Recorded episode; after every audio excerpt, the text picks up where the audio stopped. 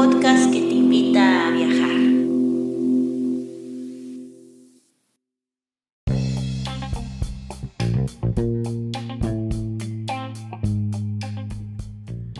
Si te gusta este podcast y vives en Noruega, no olvides hacer una donación al número VIPS 533604.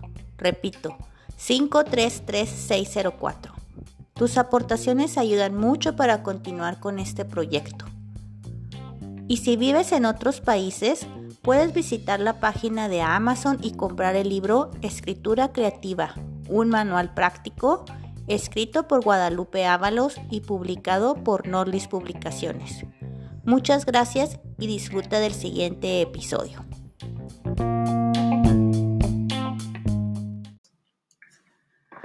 Hola, Bienvenido, bienvenida a un nuevo episodio de Notlist Literatura en el que hablamos de libros, libros, libros, libros, solo libros.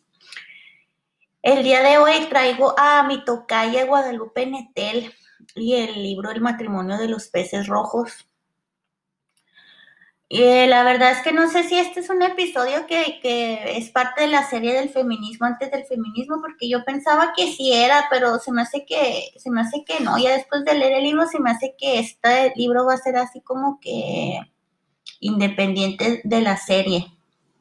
Entonces no, no va a ser parte de la serie de feminismo antes del feminismo, porque no siento como que, que va por otro lado. Pero bueno, ya, ya, ya eso. Segundo, eh, Guadalupe Netel, ya, el libro, el, pues, el libro de, la no, es novela, es, una compilación de cinco cuentos y es este, la trama que es así como que lo que une a los cuentos o el denominador común es que son como que vivencias de, desde una perspectiva femenina, por eso como que se confunde, porque habla del matrimonio, habla de la adolescencia, eh, son diferentes cuentos de, diferentes así como que etapas de la vida de la mujer, así, ¿no? Eh, una que es este bióloga, entonces, este parecería a simple vista, pero al último como que siento que más bien, aunque sean perspectivas desde la desde el punto de vista de la mujer, al último como que se puede, al final de cuentas siento como que es de los humanos en general, no, no, esas perspectivas que trajo Guadalupe Netel, pues sí son de, de mujer, pero al, al, mismo tiempo es como que al último es para todos los seres humanos, o al menos así yo lo siento. Entonces les voy a reseñar nada más el primer cuento. El libro a mí me gustó mucho, mucho, mucho ¿Y cómo lo descubrí? Pues les platico todo el chisme. Pues resulta que sí se acuerdan, ¿no? Ya he dicho como mil veces en este podcast que yo trabajaba en una biblioteca aquí en Noruega. Eh, entonces, este, un día, pues obviamente estaba poniendo libros en la, en los estantes y que así como que, ni siquiera lo volteé a ver, pero como que mi ojo lo, lo, lo, leyó, pero yo no, o sea, Sí, estuvo, estuvo raro porque de repente así volteo y veo así que un libro que dice Guadalupe y pues o sea, estamos en Noruega. Eh, mi nombre Guadalupe es así como que lo más extra, ultra, mini, super HR que te contra extraño, o sea, nadie se llama Guadalupe aquí en Noruega. Yo cuando vine a este país hace 17 años y que fue al, registro civil o cómo se llama ahí donde te apuntas, ¿no? Sí se llama el registro civil al registro civil, luego ya, ¿no? Que aquí llego nueva residente eh, y que me llevan mi permiso de residencia y todo, ¿no? Pues es que vine hace 17 años, o sea, sí, ya existía internet y todo, pero no estaba así todo 100% digitalizado, ¿no? Entonces me acuerdo que sí fui a una oficina, a un registro civil, así en una oficina, a apuntarme y luego me dijeron, ay, ¿cómo se llama? Ay, usted es la número 24. O sea, la, Guadalupe número 24 que, llegaba a ese país o estaba registrada, no sé, más me dijeron que usted es la, la, número 24 y yo así como que no es cierto. Y en esos entonces eran como unos, no sé, a lo mejor ya, ya estaban en los 5 millones o a poquito antes de los 5, no sé. El caso es que ya después, hace poquitos años, unos 5 o 6 años, me metí otra vez a las páginas así de impuestos, porque pues aquí en Noruega tiene, puedes revisar los impuestos y... Antes sí podías revisarlos los públicamente, ahora como que ya no te tienes que meter a la página y acceder y así, ¿no? Pero hace poquito volví a checar, hace como unos 5 o 6 años y, y, este, ya habían como creo que 700 guadalupes. Bueno, ya me salió atrás de tema como típico yo hago. El caso es que yo estaba en la biblioteca y luego así de repente volteé y que veo una guada, así como que si el libro me hubiera hablado, o sea, porque yo no lo estaba viendo, así como que de repente volteé y que veo, así lo primerito que me veo es así como que una eh, me pegan así en la cara y veo el libro Guadalupe y luego, ya, le, ya le debí el netel y dije, ah, caramba, si no, pues obviamente que lo tuve que levantar el libro y que lo voy viendo. Y era la novela El cuerpo, el cuerpo en donde nací, creo que se llama ese, ese, ese libro, El cuerpo en donde nací, el cuerpo en donde nací, sí, el, el cuerpo en que nací, pero estaba en noruego y luego ya lo empecé a ojear y sí, era de la Ciudad de México y luego lo volteé por la, la contratapa y, y este, y sí, vi que era de una escritora mexicana, bla, bla, bla, dije yo, no, de aquí soy, pero dije, ay, no, jamás en la vida me voy a poner a escuchar a una, a leer a una escritora mexicana en noruego. Entonces, este, lo que hice fue que ya llegué a mi casa y ya compré el libro digital en Amazon, en español. Y ya me puse a leerlo y sí, me gustó mucho. Y este, y la historia que más me gusta, pues es la, es la historia esta de, de, del matrimonio de los peces rojos. Y es porque yo tengo como que, no sé, o sea, me estaba poniendo a pensar, o sea, que, que ¿por qué? Porque a mí me, como que me súper interesan historias así de matrimonios o de, o de relaciones de pareja o me encantan. A lo mejor también por eso es una de las razones que me gusta mucho Milán Kundera, porque se mete mucho en analizar las relaciones de pareja. No necesariamente la gente que esté casada, inclusive, por ejemplo, Milán Kundera analiza parejas, pero no son gente que nomás está acostando o, gente que nomás son, amigos con derechos o, o sea, no tienen que ser una relación formal, son solamente con que sean pareja, entonces analizan analiza así como que al hombre y analiza a la mujer y que eh, entonces como que ese tipo, ese tipo de literatura no sé por qué me atrae demasiado y yo siento, me estaba, me estaba pseudo psicoanalizando el otro día, eh, dije, pues ¿por qué me gustan tanto ese tipo de historias? Y ese me hace que es porque como que me, me da una, es como siento como si fuera un cuarto y siento que cuando leo ese tipo de literatura es como que abro la puerta y no entro al cuarto, pero meto mi cabeza al, cuarto y como que, y como que veo lo que pasa, o sea, no estoy ahí adentro, pero, pero alcanzo a percibir y el, y el cuarto, hagan de cuenta que el cuarto está medio oscuro, la cortina baja, pero alcanzo a oler y en mi miopía alcanzo a distinguir cosas y luego escucho otras, entonces como que, en, una, en una manera muy burda, muy tonta, muy, muy, sí, o sea, muy, muy, muy oscura, muy, muy, sí, burda, de una manera muy burda, alcanzo a leer este, alcanzo a, entender un poco de lo que son las relaciones humanas, me, me interesa mucho desde un, como, muy, a veces pienso, ya, ¿cómo me hubiera gustado estudiar psicología? Pero digo yo, no, pues para qué sí. No sé, no sé, ya no, nunca se me presentó esa oportunidad de estudiar psicología. Y leo libros de psicología y, me, me, me interesa mucho, mucho pero se me hace que ha de ser desde el punto de vista literario o desde el punto de vista eh, pedagógico, porque soy maestra.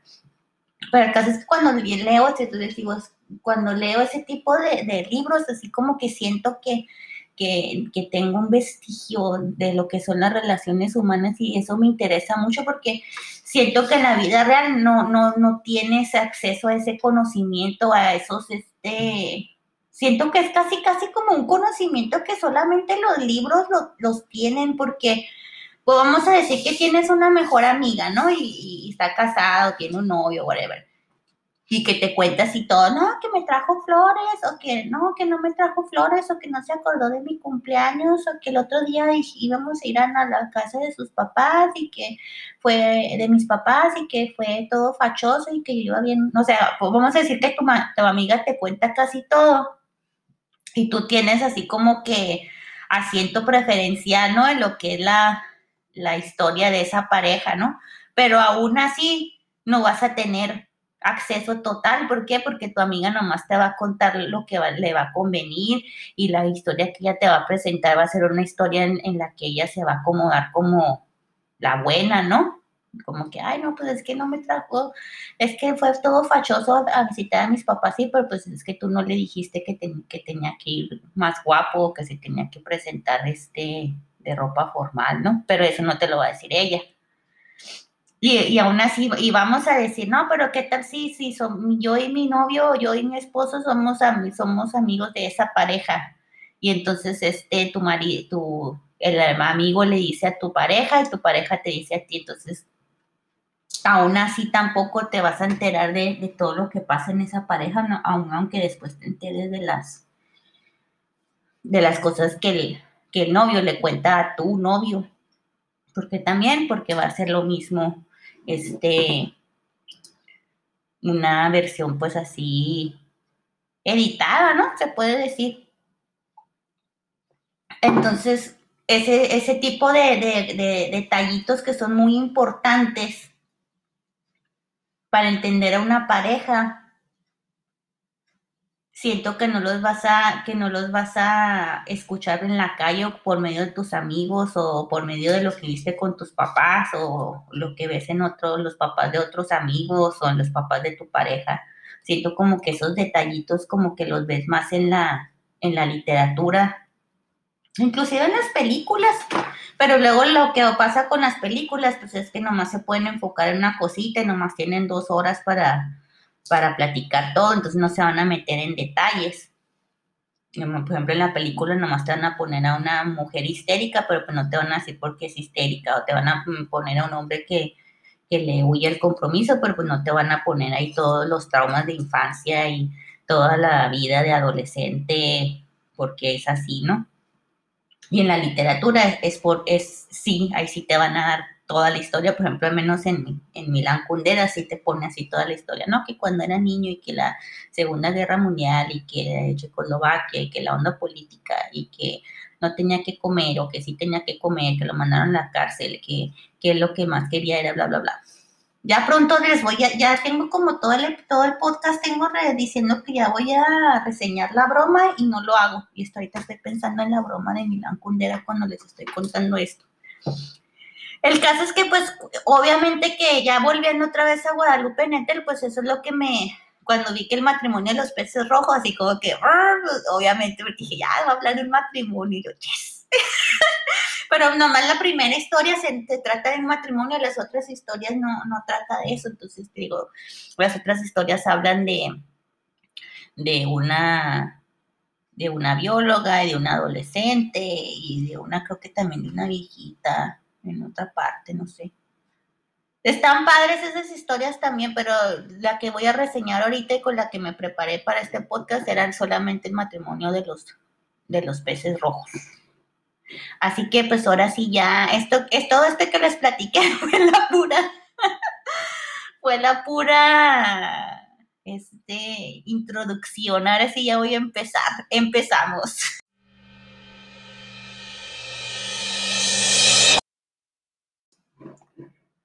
Guadalupe Netel nació en la Ciudad de México el 27 de mayo de 1973 y ganó el premio de narrativa breve Rivera del Duero con el libro de cuentos El matrimonio de los peces rojos. Este fue publicado en el año 2013 y también ganó el premio Herralde con ese mismo, con, con otra novela llamada Después del invierno en el año 2014 y su obra ha sido traducida a 17 lenguas. Me consta al menos en noruego, ¿eh? Y creo que también en inglés también, obviamente. Ya los otros idiomas ahí sí no sé. Guadalupe obtuvo un doctorado en ciencias del lenguaje en, París. También ha vivió en París, en Francia. Ha colaborado en revistas y publicaciones como Granta, The White Review, El País, The New York Times en español, La República y La Estampa, eh, publicaciones italianas. Es directora de la revista de la Universidad de México, de la Universidad Nacional Autónoma de México. ¡Auch! Y algo, cosas que han influido very much. Ay, es que ya soy bien trilingüe, ya ni la frego. Ay, Dios, perdónenme, se me salió el anglicismo, sorry. Eh, algo que influyó en su obra fue, que ha influido, ha influido mucho en su obra es este de que desde niña, en niña tuvo unos muchos problemas oculares, o sí, pues yo digo que muchos, ¿no? padeció nistagmo, que es una enfermedad así de que se le, que el ojo se le mueve involuntaria, mm, incontrolable e involuntariamente los ojos. Y luego también tuvo catarata, y luego también tuvo una mancha como un lunar en la córnea, entonces no, no, creo que veía como blanco, eh, que veía como blanco, entonces este no, no, este, bueno, al menos en el, en el libro este de la novela este El cuerpo en que nací, cuenta, ¿no? Que tenía que, no, no sé si se refiere a ella o, o cómo onda, pero pues el personaje principal de la novela, El cuerpo en que nací, es una, empieza desde Dani, cuando era niña, entonces me acuerdo que cuando era niña que tenía una mancha en el ojo y que tenía que usar, que tenía que usar un parche, que porque tenía que, que este, ah, sí, sí, sí, tenía que usar un parche en el ojo bueno y para que el ojo que tenía la mancha se, este, se entrenara y se hiciera fuerte. Entonces, este, toda la mitad del día andaba ciega o medio ciega y luego ya en la tarde le quitaban el parche y entonces ahí era cuando ya veía. Entonces, ah, a mí me llama, me, me súper llama la, atención, pues porque yo soy bien miope y tengo también una enfermedad en los ojos que se llama queratoconos y tengo mis, mis, mis córneas bien chuecas, entonces ya ni con lentes, ni con gafas veo bien y me pongo lentes de contacto que son así como que adaptados exactamente a mis córneas chuecas, pero esos cuando me pongo esos lentes de contacto sí veo muy bien. Pero la onda es que veo también, también que como que no tolero la luz, ni, sí, no tolero luz. Y luego, ¿qué más? Ah, entonces esos lentes de contacto son así durototes, así como si fueran de vidrio. Entonces después de muchas horas me raspa. Entonces, sí, yo también tengo ahí muchas ondas ahí, dramas con mis ojos, ¿no? Y entonces, así como que cuando me enteré que ella que también batalló, bueno, ella batalló mucho más que yo, ¿verdad? Yo nomás estoy así como que súper miope, pero ella sí de plano, sí, movimiento incontrolable, catarata, mancha en la córnea, pues obvio que sí, sí, eso sí está gacho. Y, y pues a causa de eso, pues mm, tuvo mucho bullying en el, en el acoso escolar en el, en el colegio, porque pues, andaba con el parche y de ojito así medio caído y así, ¿no? Pues obviamente que le hacían bullying, ¿verdad? Ay, no, esto del, del bullying en las escuelas, yo no sé qué rollo. Está tremendo eso. Sí, si hiere mucho a las personas y ah, pues ahora que yo soy disque maestra, bueno, sí soy maestra, pero es que digo que soy disque maestra porque apenas tengo, este es mi, mi, segundo año de ser maestra, entonces siento que me falta mucha experiencia. Pero eso ya está tema de otro costal. Entonces ahora, que soy maestra, pues sí me doy cuenta que sí, sí afecta bastante cuando las relaciones con otros alumnos como te, te afectan y te forman como persona en tus en tu infancia y en tu adolescencia. Pero también ya, eso, es un tema de otro costal y eso ya lo llevamos para otro lado. Entonces, este, seguimos con, con, con Guadalupe, entonces eso fue lo que, una de las cosas que al menos ha, ha influido en su vida y ha influido en, en su pues así en su trabajo literario, ¿no? Y, vivió, pasó parte de la de su niñez en el sur de Francia, entonces este eh, me imagino que ha de saber hablar francés. Realizó el Liceo Franco Mexicano eh, obtuvo un premio punto de partida ya a los 17 años, ya, estaba recibiendo premios literarios. A los 18 años, el segundo lugar en el Grand Prix Internacional de la Meilleure Nouvelle de la Francoise. Francoise. Yo sé no sé hablar francés, perdón. Bueno, hay un, este, un premio IDA para los países no francófonos organizado por Radio Francia Internacional. Ahí ya, ya le, se, dio segundo lugar en ese concurso literario de, organizado por, por Radio Francia. Eh, estudió también letras hispánicas en la Facultad de Filosofía y Letras de la UNAM y ya después el doctorado en Ciencias del Lenguaje por la École de Haute Études. Ah, no, ya, perdón, no, doctorado en, Francia también. Entonces, este, y ha escrito libros de diferentes géneros, cuento, novela, ensayo, y ha recibido pues muchos premios, bla, bla, bla.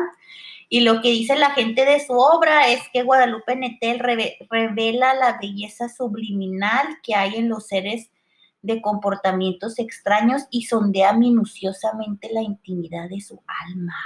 ¡Auch! Los lectores avesados disfrutarán de esta nueva voz literaria tan sofisticada como original en el panorama de las letras latinoamericanas. Esto lo dijeron en, en Colombia.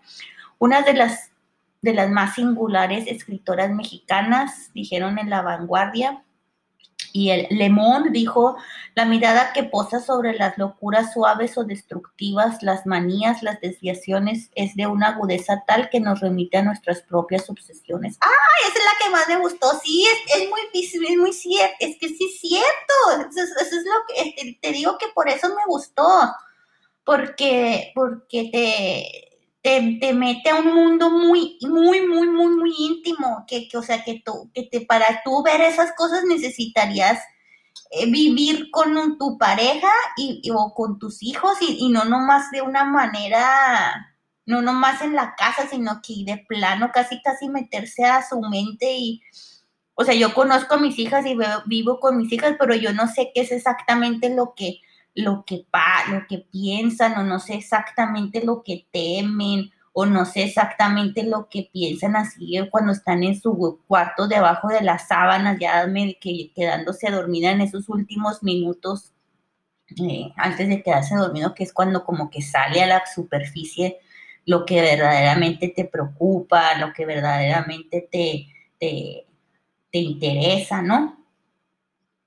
E, eh, ese acceso yo no lo tengo y, vivo con ellas. Y, si tuviera pareja, tampoco tuviera ese acceso a, a esas, este, como pensamientos privados, íntimos. Y, o por ejemplo, cuando te metes al baño y estás totalmente solo, ¿qué haces, no? Eh, que te aplastas los, los, la acné de la cara o te hueles las axilas o no sé, o sea, cosas así muy íntimas que, que, que, que generalmente no son muy privadas entonces, eso, esas manías o esas este, locuras eh, pequeñas son las que Guadalupe Netel retrata en, la novela, en sus libros, y, eso se me hace muy, muy, muy interesante. Entonces dice aquí la, la, belleza subliminal que hay en los seres con los, con los comportamientos extraños y sondea minuciosamente la intimidad de su alma. Sí, eso es exactamente lo que me gustó. Gracias todos los lectores, los, este, los que se reseñan literatura por darme, por darme las palabras. Es exactamente lo que yo pensaba, pero alguien ya, todos estos que, que se dedican a criticar y lo dijeron de una manera que yo no lo hubiera, hubiera podido decir. Así que pues ya sin, sin más preámbulos, gente, me da, que tengo muchas ganas de leerles este un, extracto. Pensaba, pensaba sacarles una grabación así como el, el, episodio pasado de que saqué con Elena Ferrante, pero pues el libro, desafortunadamente este libro no está en audiolibro y es algo que sí me molesta mucho que los libros no estén en audiolibros porque pues como les estoy contando, para nosotros que somos muy miopes, pues a mí la verdad sí me gusta leer, escuchar audiolibros, especialmente si son relativamente cortos como estos de, de de Guadalupe, porque pues así sí me puedo concentrar. Los libros así ya largos, ahí sí ya me quedo bien dormida, pero pues que tiene que quedarse dormido, vale, puede decir el escritor, no, pues yo contribuyo a que la gente no tenga insomnio, ¿a poco no estaría padre? Hay escritores que dirían, ay, no, que la gente se quede dormida con mis libros, qué rollo, qué bajo, que yo no, yo no escribí para eso. Pero si yo fuera escritora y alguien me dijera, ¿sabes qué? Escuché tu libro, escuché tu podcast y me quedé dormido. Y yo diría, ah, pues qué padre. Nice, gracias. yo, yo sí diría eso porque no, estar con insomnio sí está gacho. Pero bueno, ya, ya otra vez me estoy saliendo. Voy a empezar a leerles una, eh, el matrimonio de los peces rojos, les voy a leer así un extracto. El matrimonio de los peces rojos. Ayer por la tarde murió Oblomov, nuestro último pez rojo. Lo intuí hace varios días en lo que apenas lo vi moverse dentro de su pecera redonda. Tampoco saltaba como antes para recibir la comida o para perseguir los rayos de sol que alegraban su hábitat. Parecía víctima de una depresión o, o el equivalente en su vida de pez en cautiverio. Llegué a saber muy pocas cosas acerca de este animal. Muy pocas veces me asomé al cristal de su pecera y lo miré a los ojos. Y cuando eso sucedió, no me quedé mucho tiempo. Me daba pena verlo ahí solo, en su recipiente de vidrio. Dudo mucho que haya sido feliz. Eso fue lo que más tristeza me dio al verlo ayer por la tarde, flotando como un pétalo de amapola en la superficie de un estanque. Él, en cambio, tuvo más tiempo, más serenidad para observarnos a Vicente y a mí. Y estoy segura de que, a su manera, también sintió pena por nosotros. En general, se aprende mucho de los animales con los que convivimos, incluidos los peces. Son como un espejo que refleja emociones o comportamientos subterráneos que no nos atrevemos a ver. Oblomov no fue el primer pez que tuvimos en casa, sino el tercero. Antes de él, Hubo otros dos del mismo color a los que sí observé y sobre los cuales llegué a informarme con gran interés.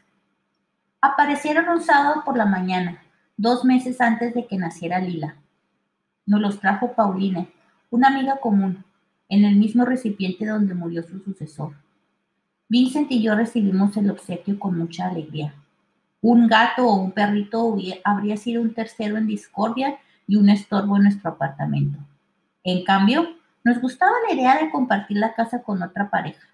Además, habíamos oído decir que los peces rojos dan buena suerte y en esa época pues buscábamos todo tipo de amuletos, ya fueran cosas o animales, para paliar la incertidumbre que nos causaba el embarazo. Fin de la fin de la del extracto. Me hubiera gustado leerles más. Pero bueno, se trata ya, ahora sí ya, entramos en tema. Se trata pues así de, una pareja, ¿no? Y este, ¿cómo se llama ella? Se me fue la onda. Vincent se llama Vincent y Lila pues es la, niña. Y ella, ella, ella, ella, ella.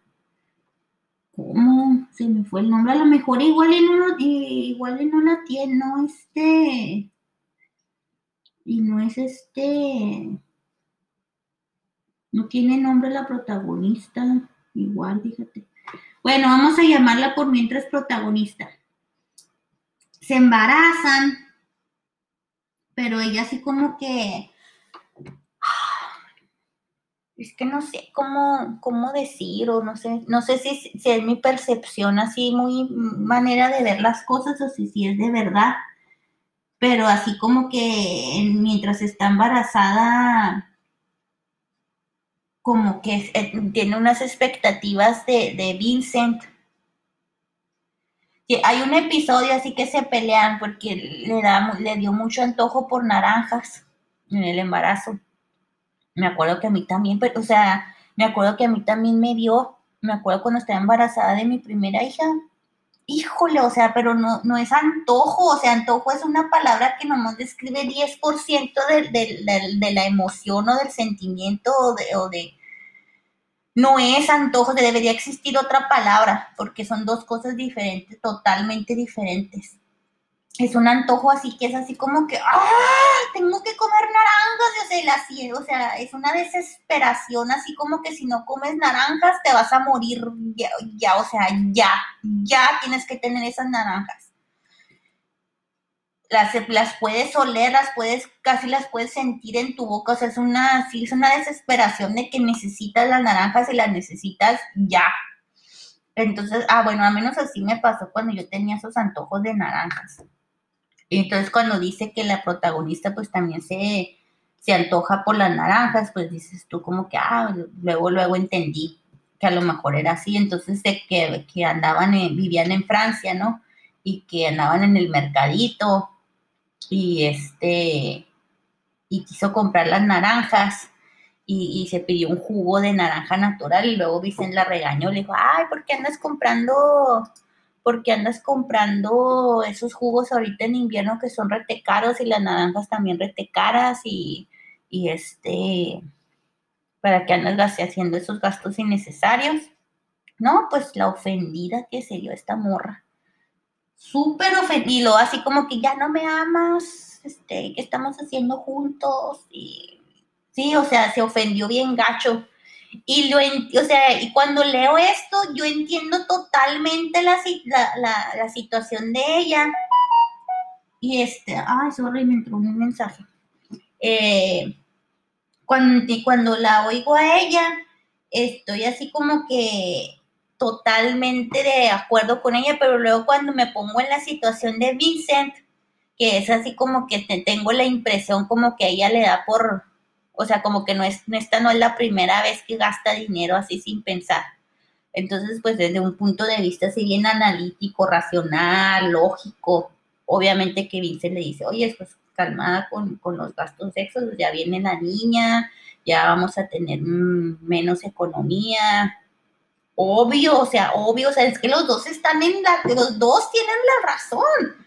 Nada más que pues cuando él se mete en su papel y no, no tiene empatía por ella, ella se mete en su papel, no tiene empatía por él, imposible, imposible.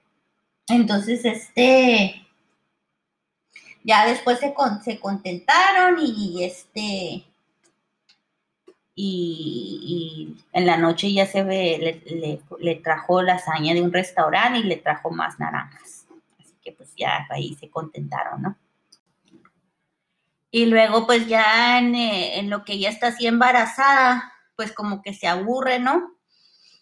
Eh, trabaja, trabaja en un despacho de, de, ella es abogada, pero no sé si está ya de baja o qué, qué onda. El caso es que se aburre y dice, voy a la biblioteca a traerme libros, ¿no?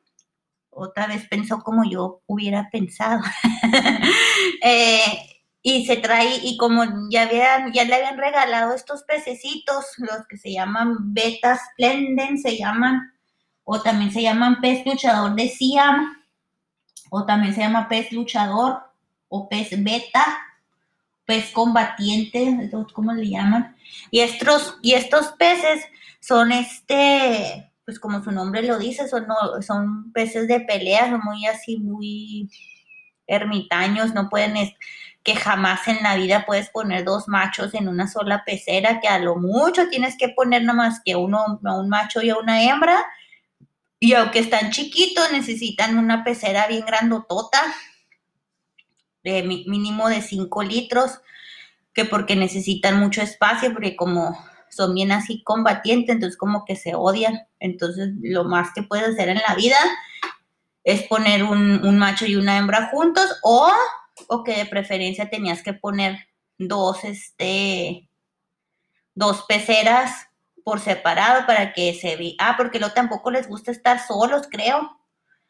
Entonces, y luego cuando me estoy escuchando decir estas palabras, dices, ¿de qué estás hablando? ¿De la pareja o de los peces?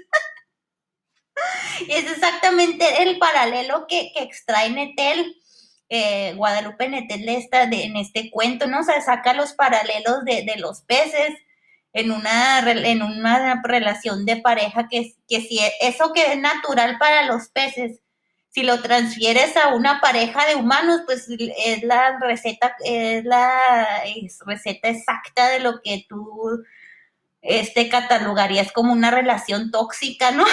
que se quieren pero no se toleran.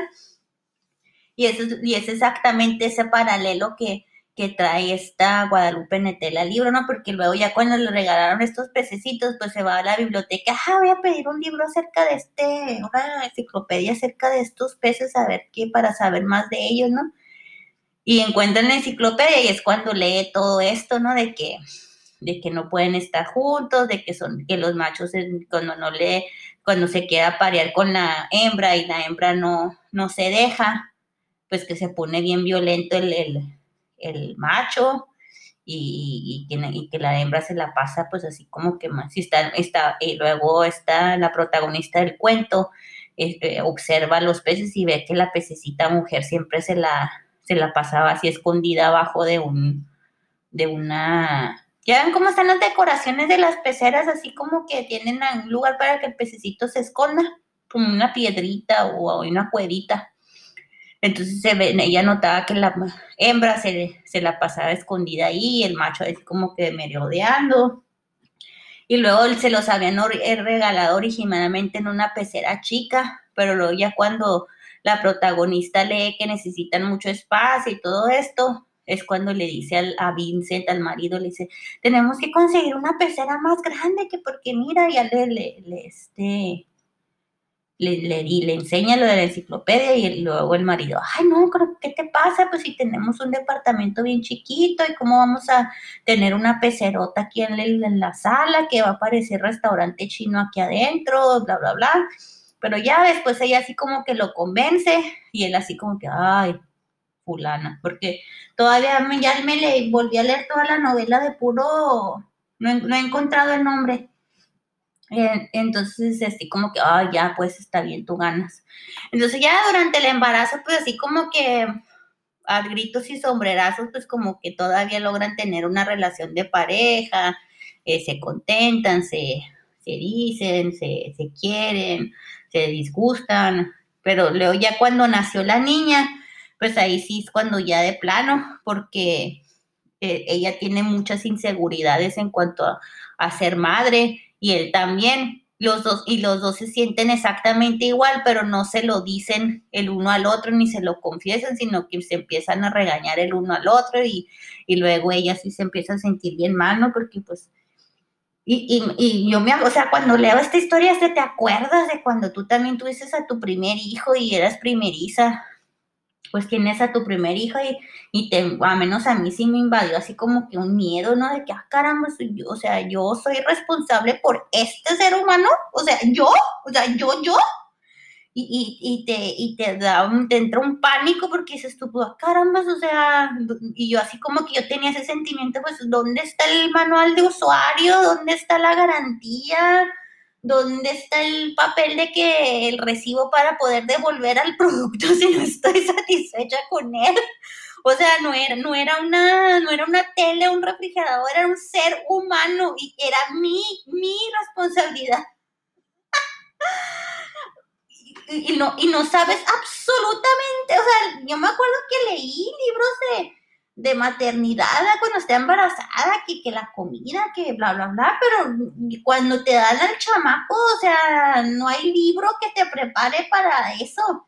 Entonces, pues yo sí estuve bien paniqueada, la, no me, me acuerdo que no me quería ir a mi casa, me acuerdo que hasta casi casi me corrieron del hospital. Y cuando mi, mi primera hija nació, era cuando andaba lo de la, lo de la pandemia esta del, del, de la porcina, ¿cómo se llamaba la? Ah, se me fue el nombre. Sí, esa que fue en el 2009 de, los cochinos, la, gripe de los, de los puercos y que ya casi casi se hizo pandemia también y que, que casi casi surgió en México. Entonces me acuerdo que, ahí no nos dejaron recibir a, visitas y, y swine flu en, en, inglés, ya no sé, no sé cómo le habrán llamado en español. Y este, me acuerdo que no dejaron entrar visitas al hospital, pero yo así como que, ay, qué bueno. Y este, y no, me quedé una semana en el hospital y ya fue cuando una semana, bueno, sí, ya sé, ya está muy bien usted, la niña se ya puede irse a su casa. Y yo dije como que no, no me manden a mi casa, necesito, enfer necesito enfermeras y doctores para que me cuiden y me digan qué hacer. Obviamente que no lo dije, pero lo pensé. Ya me vine a mi casa toda triste, ¿no? Así como que ching. Y este, me acuerdo, y salimos del hospital y poner a la niña, y luego, y luego se me hizo bien raro, así como que, o sea, ¿me van a dejar salir del hospital con esta niña? O sea, ¿me van a dejar? Yo quería como que alguien me parara y me dijera, eh, no, no, usted no puede, esta niña es demasiado preciosa y demasiado, es un ser humano y no confiamos en usted que la vaya a cuidar. Y entonces aquí, aquí no la quedamos y usted ya regresa a su casa a seguir su vida normal, así algo de cuenta que no pasó nada. Yo así hubiera como que, ah, gracias. Pero e, era el miedo y la inseguridad. Entonces, este, pues obviamente que ya después de, unas semanas o de unos días o no sé, llegas a uno, a menos yo llegué a la conclusión de que dices, o sea, no jalo, no puedo vivir con, este miedo. Tómatelo un día a la vez, tranqui, disfruta, haz lo que puedas, vas a ir aprendiendo sobre la, sobre la rueda y o, un pensamiento que a menos a mí me, o sea, menos me consoló, me trajo ánimo de decir, bueno, pues si somos 7 mil millones de personas en el mundo y, y estas 7 mil millones de personas tuvieron en su momento 7 mil millones de mamás. O sea, esto se puede sobrevivir, o sea, no, no, calmada Guadalupe, o sea, no te vas a morir, tu hija tampoco se va a morir. O sea, sí te vas a morir y también tu hija se va a morir, pero pero no te vas a morir ya, ya. Entonces, bueno, a menos así fue lo conmigo, pero con la protagonista de la novela de, Guadalupe Netter, pues no, no pasó así, ella sí estaba bien estresada y el marido estaba bien estresado y luego después aquí habló la, la mamá de la protagonista para decirles que iba a ir a, a París a conocer a la nieta y luego que la, tenía creo que en altavoz o no sé cómo fue, que el caso es que el marido dijo, querida suegra, sí puede venir, pero se tiene que quedar en hotel porque en esta ocasión no va a poder quedarse aquí con nosotros. Y que le cuelga el teléfono y que le dice, pedazo de pi, ¿qué te pasa? ¿Por qué te piensas que eres? ¿Con quién piensas que estás hablando para que poder hablar así? No, entonces ahí se arma. Y luego no, no, eso de no poder dormir, tuvieron pleito que porque ella quería que la niña se durmiera cerca de ella, pero él eh, en la misma cama, pues él decía que no, que ya la tienen que poner en su cuna en el cuarto de enseguida. Y ella así como que no, pues para qué si de todas maneras tiene que estar levante y levante toda la noche, pues ya mejor tenerla aquí cerca y no tener que levantarse de la cama. Y este, y no, así tuvieron pleitito y luego que una vez él estaba queriendo arrullar, que la niña tenía cólico, típico, tenía cólico y estaba llore y llore, y luego que Vincent la estaba tratando de arrullar y la, estaba cargando así en sus brazos y la estaba así como que arrullando. Y ella, que, y ella como que lo estaba observando y le quiso decir, no, pues cambia de posición y le quiso dar ahí un consejo pero como Vincent ya estaba bien cansado y también súper inseguro de lo que estaba haciendo, pues no se tomó la, el se tomó el comentario como crítica. Le dijo, ¿qué te pasa? Que déjame, ya no estés criticándome y, siempre te la pasas criticándome y diciéndome, y diciéndome que, a ver, déjame le busco qué era. Dijo, yo, yo no te estoy diciendo a ti lo inútil que eres todo el tiempo. O sea, le dijo algo así bien, bien cruel. Así, yo no te estoy diciendo a ti lo, lo inútil que eres todo el tiempo. Y así como que, oh, caray, pues nomás te quería decir este. Ah, ya lo encontré. Dice, ¿vas a decir ahora que esto también lo hago mal? Deberías aprender a callarte la boca. Yo no me la paso la vida señalando tu torpeza y tus incontables errores. ¡Auch! ¡Auch! Y luego dice, continuó con la cita. Traté de explicarle mi punto de vista, pero fue inútil. La discusión fue aumentando velozmente de tono y no se detuvo hasta que mi marido salió de la casa con un portazo. Yo me quedé meciendo a Lila, que esa noche tardó un poco más en quedarse dormida. Uy, no. Sí, no, o sea, es que la cosa va escalando, va escalando. Y luego, o sea, es que fueron como que demasiadas impresiones, ¿no? Porque luego que gente que, que ni conocían o que eran así conocidos que nunca veían, ahora que tuvieron a la niña, fueron a todo mundo tomando contacto, ah, que queremos conocer a la niña, y luego que todo mundo iba a la casa, y luego pues te tienes así como que que limpiar la casa, que medio arreglarte para no verte tan fregada, y, o sea, aparte de los problemas de pareja, todavía tienes que mantener la fachada, ¿no? Social. Y eso también, yo me acuerdo que yo también lo sentí así como que un, una carga, porque cuando lo estás pasando mal contigo mismo o cuando no estás tú demasiado bien, a menos yo soy de ese tipo de personas que, que me gusta retraerme. Entonces yo siempre les digo a mis amigos, y sabes, y si ven que no les estoy contestando mensajes o que ando ahí de desaparecida, pues es porque estoy tratando con ondas mías, ¿no? Entonces, este, no significa que veo a mis amigos solamente cuando estoy bien, ¿verdad? Porque pues, si no, pues no los vería nunca. ah, no, no se crean, pero, o sea, sí, sí, o sea, en, la persona, la protagonista de la novela sí lo sintió, del cuento, sí lo sintió así como que una, una carga extra, ¿no? Está recibiendo visitas, de lo que dice que le llevaban regalitos, pero pues el departamento de ellos era bien chiquito, entonces pues que le llevaban que, juguetitos de bebés, que ropita de bebés, y ellos la verdad pues ya tenían todo, no, no necesitaban absolutamente nada, entonces que la gente les llevara regalos.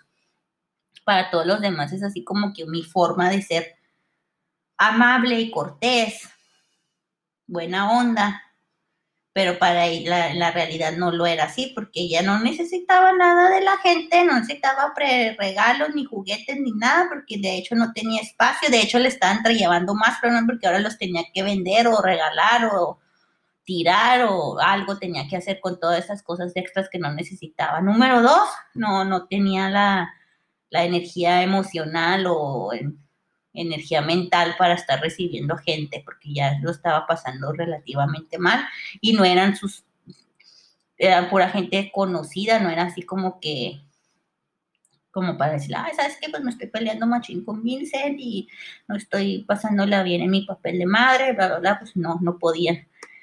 Entonces, este, pues eso, eso se le hizo difícil a ella, pero luego después ya fue la mamá y sí se quedó en el hotel pero y en eso es eh, algo positivo, ¿no? Porque pues ya cuando Vincent se iba a trabajar, ella, ella y la mamá así como que, ay, sí, tuvieron sus lazos así de, de mamá-hija y, le ayudaba a, dormir a la niña, cocinaban, tomaban una copa de vino, eh, hablaban de la maternidad, entonces ahí sí se la pasó bien. Pero pues ya se fue, regresó la mamá a su rancho de en Francia y este y las cosas pues se fueron empeorando con Vincent, ¿no? Porque pues ya Vincent nomás está diciendo, no, que me, pues, creo que era contador porque tenían auditorías y estaban así como que en el, periodo de, de, ya que los contadores así tienen sus periodos en los que tienen que declarar impuestos y están súper ocupados. Entonces estaba quedando hasta las, hasta la medianoche, hasta la una de la mañana trabajando. Y luego una vez también hubo un pleitazo porque la niña se había enfermado y tenía fiebre y ahí estaba esta pobre toda sola y toda insegura y toda asustada, tratándole de bajarle la fiebre a la niña y, y, todo. Y luego le dice al, marido que la niña tiene fiebre y que, tiene, que, que tenía una infección intestinal. Que la niña tiene fiebre este, por favor, en cuanto salgas de trabajo, vente para acá, para la casa, porque me siento bien mal y que no, no estoy muy nerviosa y no sé cómo bajársela. Ya la metiste a bañar, sí, sí, que la estoy, este, la tengo aquí en la tina para que se le baje, porque le había subido hasta 40. Entonces que el, que el Vincent le dijo, sí, sí, sí, en cuanto salga del trabajo me voy. Y, y sí, que se hicieron como las 2, 3 de la mañana, quién sé cuánto se hizo y no llegaba el Vincent y luego ya por fin llegó y luego que le dice ella, ¿qué? ¿Por qué no? ¿Que a poco hasta ahorita saliste? Dijo, no, es que terminamos ya las auditorías y los compañeros de trabajo quisieron ir a festejar tomando una copa en el bar y yo nomás me iba a quedar media hora, pero pues ya al último, al último me quedé más. Dices tú, o sea, ¿qué, hombre en, uso de sus capacidades racionales e intelectuales sabiendo que su esposa está pasándolo mal, se va al bar. Oh my goodness. No, pues ahí sí también otro pleitazo, ¿no? Y que le empezó así a ella, así. Pues la primera estaba preocupada porque no le estaba hable y hable y no le contestaba. Y luego ya cuando dijo, no, pues es que en el bar no había señal porque está como que, ah, no, no sé, es que en el bar no había señal. Es lo que dijo Vincent pero ya cuando dice, lo dice la protagonista, ya pues al principio me estaba preocupada y por él, pero cuando me dijo eso, esa preocupación se me convirtió en una rabia y que dice que le empezó a decir de palabrotas y de insultos y que agarró los platos y los empezó a tirar al piso y las tazas y les empezó a tirar y empezó a quebrar todo y que él, estás totalmente loca, ¿qué te pasa? Y, que rap, pues se fue a dormir al cuarto de la niña y ella se fue a dormir al cuarto de ellos, entonces dice que a partir de ese momento ya, ya, o sea, básicamente ya eran más que compañeros de cuarto porque ya no, sí, o sea, en ese momento fue cuando rompieron, pero pues obviamente seguían viviendo en la misma casa. Y ya, pues para hacerles el ya me estoy tardando mucho con este podcast, sorry. Ya les voy a cortar la historia caso es que para ya no hacerles el cuento largo, pues ya al último ella dice, no, pues me voy a ir a, casa de mis papás un tiempo para dejarte descansar a ti, que no sé qué, y, ah, luego también a ella la corren del trabajo, o sea, no la corren, la corren, pero también ahí sí, eso me cayó bien gacho, en la novela me cayó bien gacho, no por, no por la, no, por Guadalupe, sino por la historia de que dice, ella era abogada y, tenía cuatro años haciendo trayendo, ganando muchos casos y trayendo mucho dinero a la compañía. Y luego se embaraza y te llena la niña y durante la baja mm, maternal traen a otra, otra mujer más joven. Y este, ya cuando ella quiere regresar, no, pues es que la verdad es que tu sustituta lo está haciendo muy bien y ella no tiene hijos y así como que le dan la indirecta de que pues ya, gracias por tus servicios, ok, bye. Y este, y así como que, ok.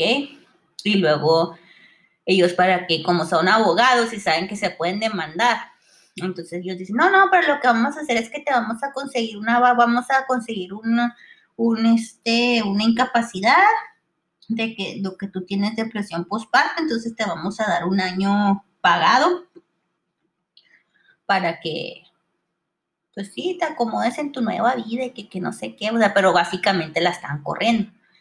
Entonces que Vincent le dijo, no, pues, este, no te agüites, vas a ver que consigues otro trabajo después. Y un año de vacaciones, pues órale, no, ya creo que eran seis meses. Este, seis meses de vacaciones, pues no, no, pagados, pues no, pues está bien, en seis meses consigues trabajo, vas a ver que no sé qué. Entonces ya con ese pretexto, ella dice, no, pues me voy al pueblo donde viven mis papás, sirve que te, doy, que te doy descanso a ti, sirve que yo también descanso de nuestros pleitos y, también pues me dedico a buscar trabajo. Y ya pues para no hacerles el cuento tan largo, pues al último sí terminan ya separados o divorciados, no sé, porque pues ya, ya él no va por ella a buscarla, ni, ni este, ni ella se regresa.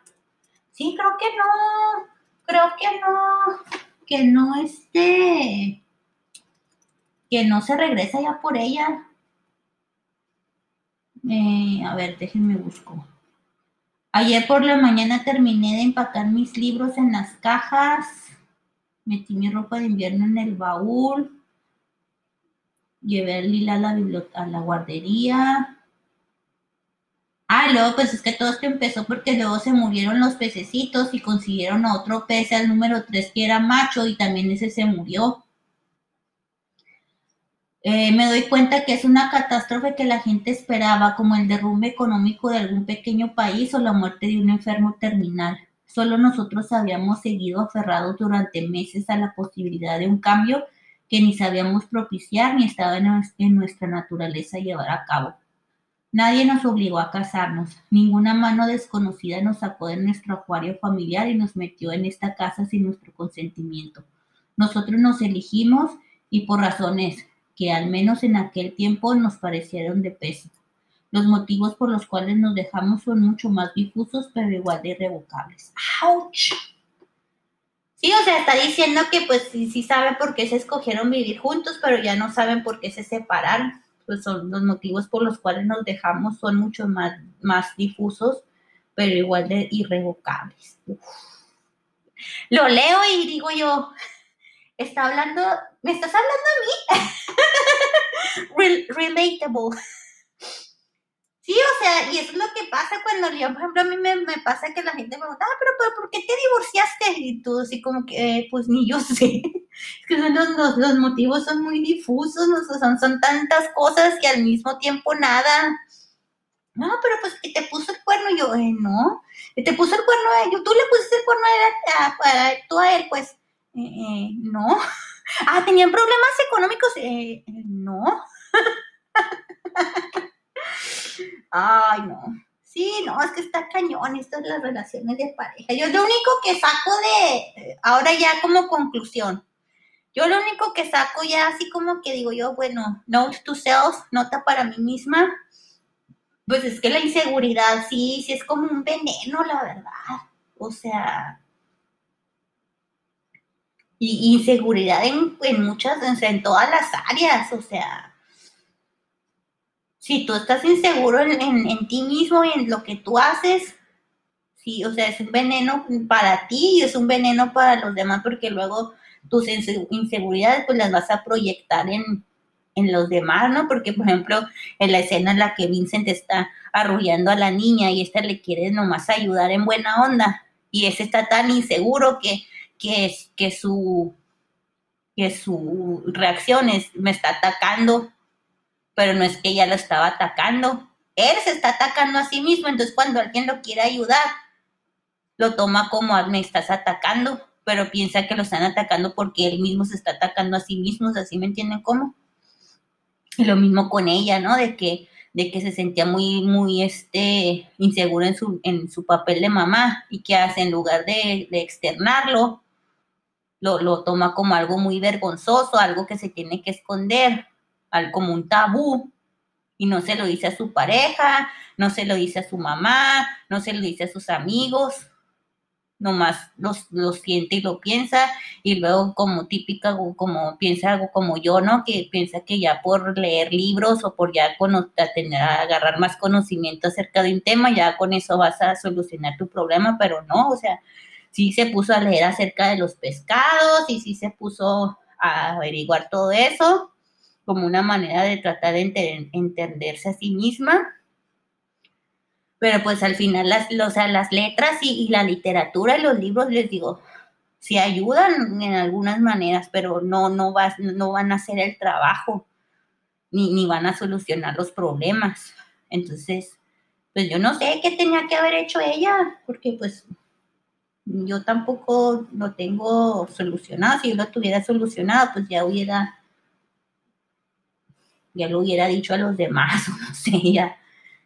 Entonces, si yo tuviera, tuviera las respuestas, pues ya las hubiera compartido, ¿no? Entonces, pues algo que sí no me llevo como lección de vida o como nota es que pues hay que, hay que tratar de, trabajar esas inseguridades y, esas, y esos temores en nosotros mismos y, y probablemente también pues no tomarse las cosas tan en serio ni ser tan perfeccionista. Yo a lo mejor también pienso que la protagonista de este cuento pues quería como que ser la mamá perfecta y cuidar a su hija bien y, y este y todo, ¿no? Pero pues fueron así como que mucho overwhelming o muy, muy así, fueron demasiadas cosas que pasaron al mismo tiempo y, y no supo manejarlo bien y, y, pues pasó lo que pasó, ¿no? Y, y dice ahí en, la novela, en el cuento, no me lo estoy dice novela, pero es cuento. En el cuento dice, no, pues él se me hace triste porque pues no, nadie estaba muerto, nadie estaba enfermo terminal y yo perdí el trabajo, pero pues no era así, o sea, no, no, no hubo tragedia, eso es lo más gacho, ¿no? Que no hubo una tragedia ni pasó nada así feo, feo, feo para como para decir, ah, pues tenía que terminar. La niña nació sana, tenía cólico, pero pues es lo más normal de la vida. Ella también estaba sana, tenían una buena situación económica, o sea, no, no, básicamente no tenían así como que motivo, pero al mismo tiempo pues tantas cositas chiquitas que pues estalló como estalló. Así que pues les recomiendo esta, eso fue, esto fue de, de del matrimonio de los peces rojos, pero hay otros cuentos que se llama Guerra en los basureros, de una bióloga, y luego hay otro cuento que se llama Felina, y luego otro que se llama Hongos. Esto se trata de una niña y de su mamá, y luego la serpiente de Beijing. Muy, muy padres cuentos. Así que pues les recomiendo este libro, El matrimonio de los peces rojos, de Guadalupe Netel, muy filosófico, muy, muy, mucha, mucha, mucha introspección en lo que es la naturaleza humana y cómo se, cómo a veces los seres humanos nos tenemos comportamiento que se que también es observable en los animales. Así que, pues, no, muchas gracias por acompañarme en toda mi bla, bla, bla. Nos vemos la próxima en 15 días. Ahora les traje el episodio un poco tarde, un día retrasado, pero tuve cosas que hacer. Síganme en, eh, en Instagram, eh, Literatura o también en mi cuenta personal, Guadalupe-Ábalos. Y muchas gracias por acompañarnos y nos vemos hasta la próxima. Eh, en Facebook también estoy como Norlis Publicaciones. Eh, déjenme sus comentarios. Me, cada vez que alguien me manda un comentario y me dice que estuvo padre el podcast, me hacen, de veras que me hacen el día, o sea, me soy feliz, feliz.